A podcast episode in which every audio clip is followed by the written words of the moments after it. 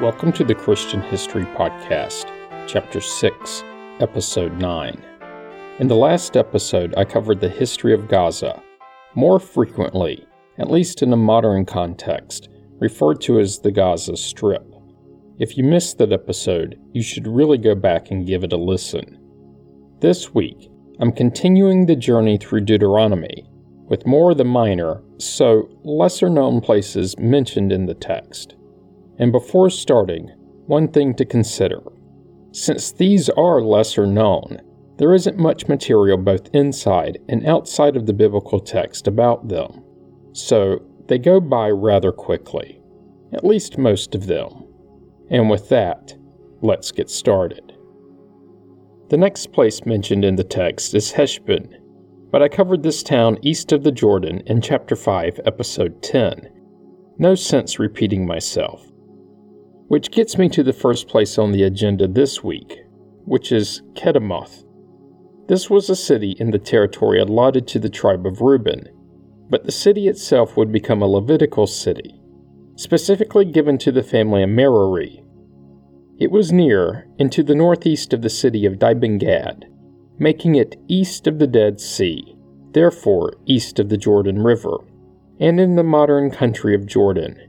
It was from here in Deuteronomy 2 that Moses sent messengers to Sihon, the Amorite king of Heshbon, requesting peaceful passage through territory he controlled.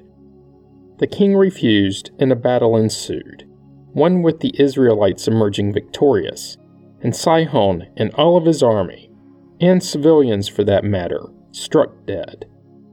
Though in this reference it's called the wilderness of Kedemoth, in this regard, it's generally thought to refer to the unoccupied or sparsely occupied land around the city, near the Arnon River.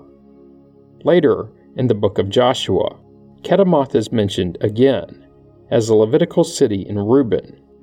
The city is thought to have been on top of a small hill, a tell in the local language, with a couple of modern small cities proposed as the possible location but no one really knows. If it is indeed one of these small towns, where Iron Age artifacts have been uncovered, then these finds may be from the same era. One such tell is thought to be the remains of a Moabite fortress, also from the same general time period, maybe related to King Sihon. Other layers of finds include artifacts from the later Nabateans, and that's it for Kedemoth. Next is the city of Ar. It's mentioned in the biblical text as being a city in the Moab region. And given the structure of its name, it's commonly thought to be at or near the Arnon River, with at least one modern researcher positing it was situated on an island in the river. If not there, it was at least in the Arnon Valley, likely in the southern part of that valley. This region is known today as the Wadi Mujib, I covered the Arnon River in Chapter 5, Episode 6. While the exact location has been lost to the passage of time, in ancient Israel it's thought to have been very prominent, especially since it was listed by the prophet Isaiah when he denounced the Moabite kingdom in the 15th chapter of the book that bears his name. Circling back a few centuries, Numbers 21 records that Ar was a city under the control of King Sihon at least it was before his annihilation by the sword of Israel. Then the story of Ar gets less specific. The word itself may be literally translated as meaning city, which of course means it could have been more of a generic place reference. If this is the case, then it helps to explain why most translations don't just refer to it as a place called Ar, but attempt to make it more specific. In the case of Numbers 21, it's called Ar of Moab, a phrase similar to what's found in Isaiah 15. If you take this a step further, then other places in the text, like Numbers 22, which names a place Ir Moab, and Ir is with an I, not an A, this may refer to the same place. Less and less specific. So goes much of ancient history. But this podcast isn't about ancient languages. are literal or not quite literal translations, at least not directly. I guess the best way to wrap up Ar is that, at least in this case, it was a largely unknown city in Moab. Moving along. If you can believe it, even less is known about Jahaz. Numbers 21 tells us it was the site where King Sihon was defeated by the Israelites. Like Kedemoth, it was also a Levitical city in the territory allotted to the tribe of Reuben, and also east of the Jordan River. And that's it. Lesser known indeed. Which gets me to a slightly better known place, Aroer. This city was also east of the Jordan, on the north bank of the Arnon River, placing it due east of the Dead Sea in a territory that up until the Israelites arrived was controlled by the nation state of Moab. Like all of the places so far in this episode, it too was located in what is the modern country of Jordan. Given its presumed proximity to the Arnon River, it's thought to have been in the valley carved by the river, perhaps on the edge of the valley. Many researchers think its location was at or near the modern city of Aroer, which would place it 11 miles, 18 kilometers upstream from where the river empties into the Dead Sea. Like many of the places in this episode, it too was formerly controlled by the Amorite king Sihon, until Moses and his band of not quite so merry Israelites showed up. It too would end up part of Reuben, on the very far south of their allotment. Aroer did merit a mention in Numbers 32, in that case being a city rebuilt by Gad. The rebuilding occurred before it was allotted to Reuben. Later in the Old Testament, the king of Aram Damascus, King Hazael, would defeat King Jehoram of Israel and win territory that included Aroer as its southern limit. This story can be found in 2 Kings 10, where we're also told that Aroer was on the Arnon River. Later, Jeremiah 48 tells us that the city was at some later point recaptured by Moab. The prophet Isaiah, in the book sharing his name, tells us that the cities of Aroer, in the plural, will become forsaken, at least in the King James. Both the New Revised Standard and NIV render it as deserted. Either way, not a desired fate. Finally, in the text, there is the 15th chapter of Joshua, where a city named Adullam is referred to. This is the only place in the entirety of the Bible that this place is mentioned. Many researchers think that this city, Adullam, is an error made by an ancient scribe, and the correct city, the one that should have been recorded, is Aroer. Who knows? Finally, there is a singular mention in the outside record, found on the Mesha stele, this stone inscription was made around 840 BC by King Mesha of Moab, hence the name. It records that Aroer was a Moabite city.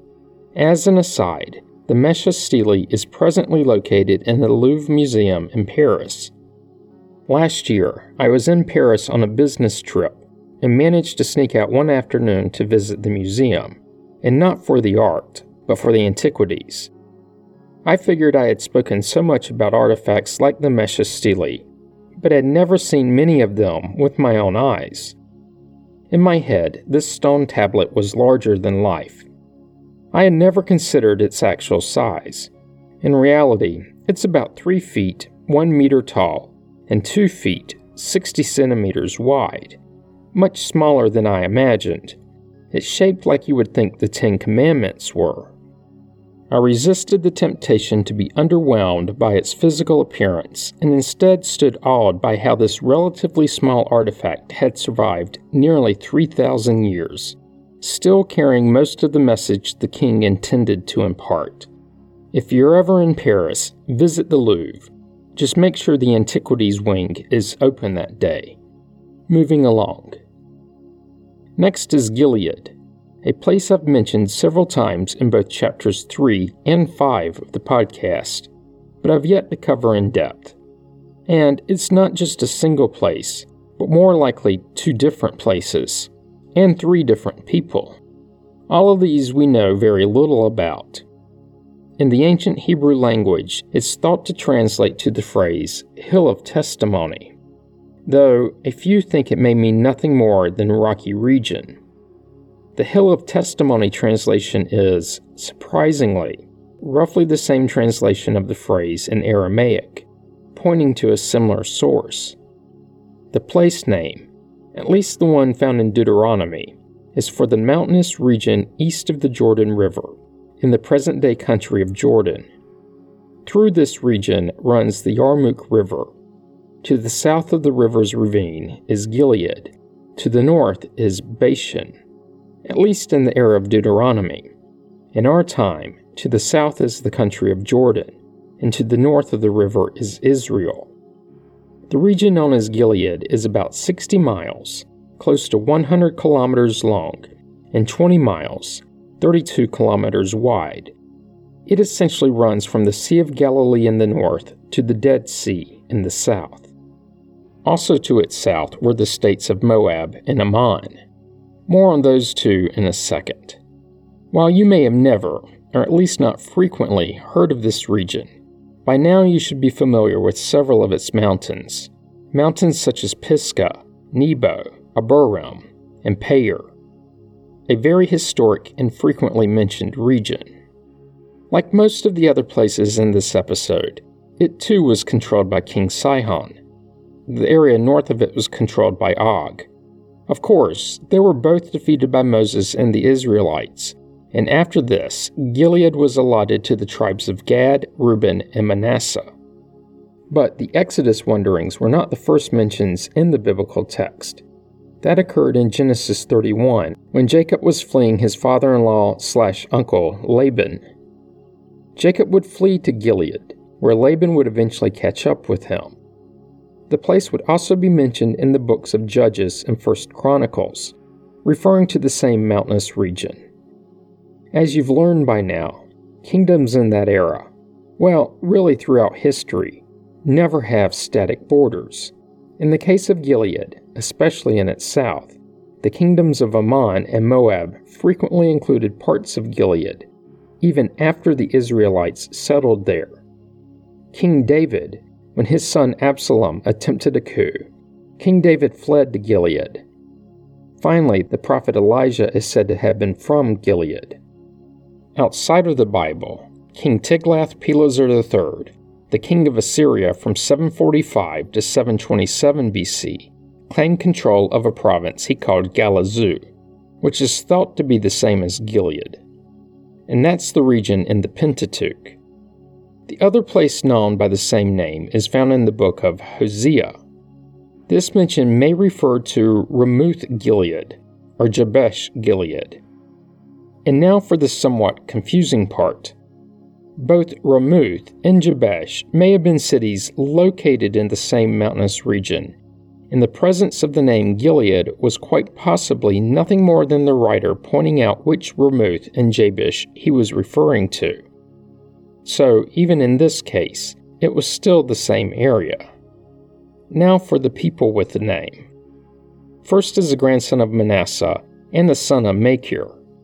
This would make this Gilead the great grandson of Joseph. His family, quite naturally, were known as the Gileadites, a family mentioned only three times in the Old Testament.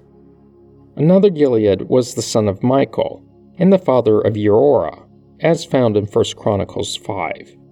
No other mentions from him, but given his location in the timeline of the text, it's a natural assumption that he may have been named for the prior Gilead. Finally, the third Gilead was the father of Jephthah, as seen in Judges 11.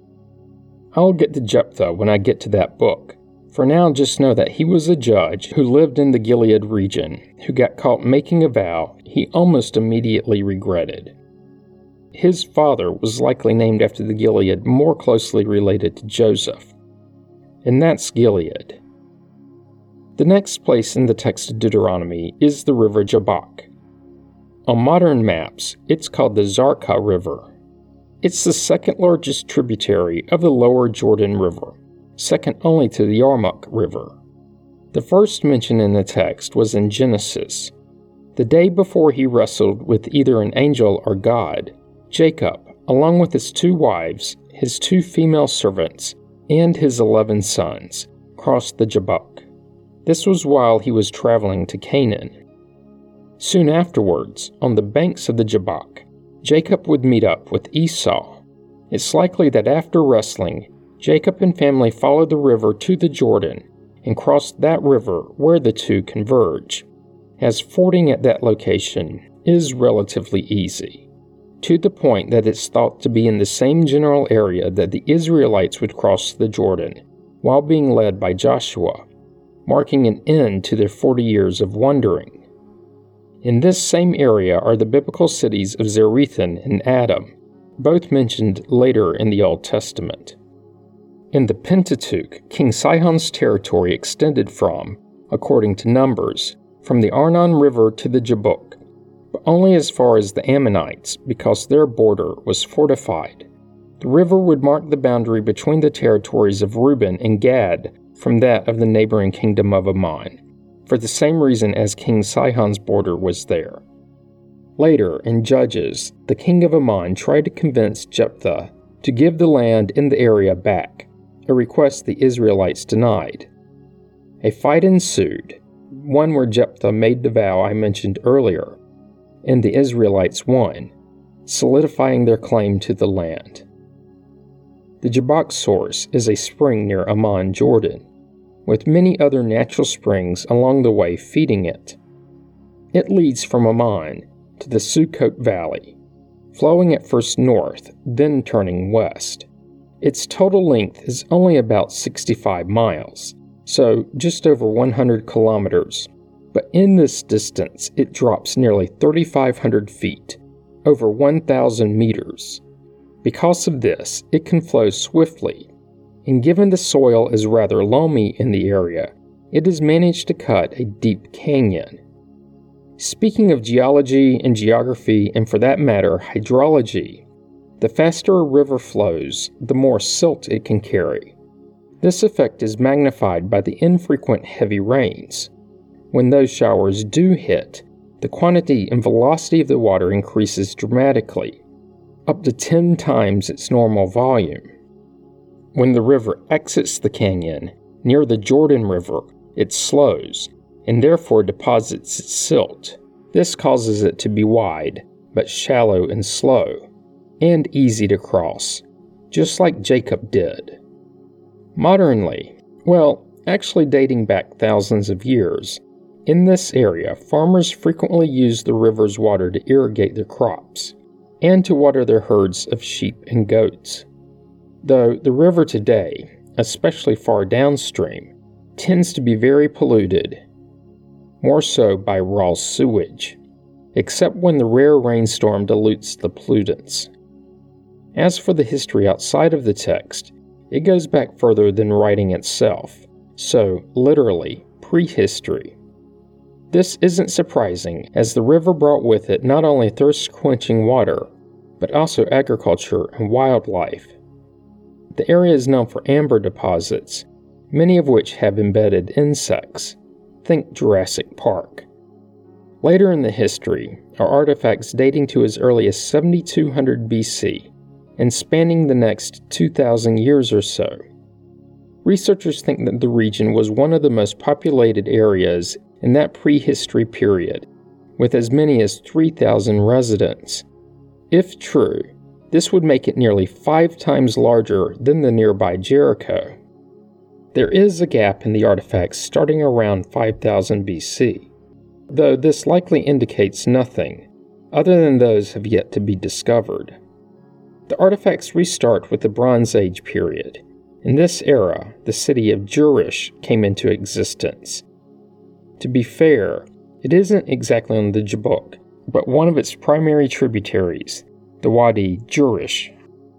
After the settlement of the Israelites, the history of the river, well, really the people who lived around it, would follow that of the region in general. And that's it for the Jabbok and the people, places, and things in Deuteronomy 2. Chapter 3 begins with a place known as Edrei, but I covered that place just a couple of episodes ago. So, next up is the Argob, which I've mentioned in passing before. In Deuteronomy 3, it's a region that contained at least 60 cities ruled by King Og. Earlier mentions of Og in the Pentateuch did not include anything about the region, at least not by this name. Adding to the confusion is that in a modern sense, it's usually called the Lajat. Now for one of the most surprising things about this region. First, and especially when compared to the other places I've recently covered, it's large some 350 square miles, 900 square kilometers. And for the most part, it's a barren lava field. That's right, the result of volcanoes. The volcanoes are small, though, rising only up to 100 feet, 30 meters above the surrounding area. This, along with owing to it being a desert, so little rain, means it's sparsely populated save a few geographic depressions that host partially arable land. It's located in what's today the southern part of Syria, about 30 miles, 50 kilometers southeast of Damascus. The region merited a few mentions in the Old and New Testaments. In addition to those about King Og, it was also under King Solomon's control. Luke made a passing reference to it in chapter 3 of his Gospel, though he used the Greek name Trachonitis, and that's it in the text. Irish Presbyterian minister and missionary Josiah Leslie Porter visited the region in the mid 19th century. He wrote of his experience. Here, 60 walled cities are still traceable in a space of 308 square miles. The architecture is ponderous and massive, solid walls 4 feet thick, and stones on one another without cement. The roof's enormous slabs of basaltic rock, like iron. The doors and gates are of stone 18 inches thick, secured by ponderous bars. The land bears still the appearance of having been called the land of the giants under the giant Og. I have more than once entered a deserted city in the evening, taking possession of a comfortable house, and spent the night in peace. Many of the houses in the ancient cities of Bashan are perfect, as if only finished yesterday. The walls are sound, the roofs unbroken, and even the window shutters in their places.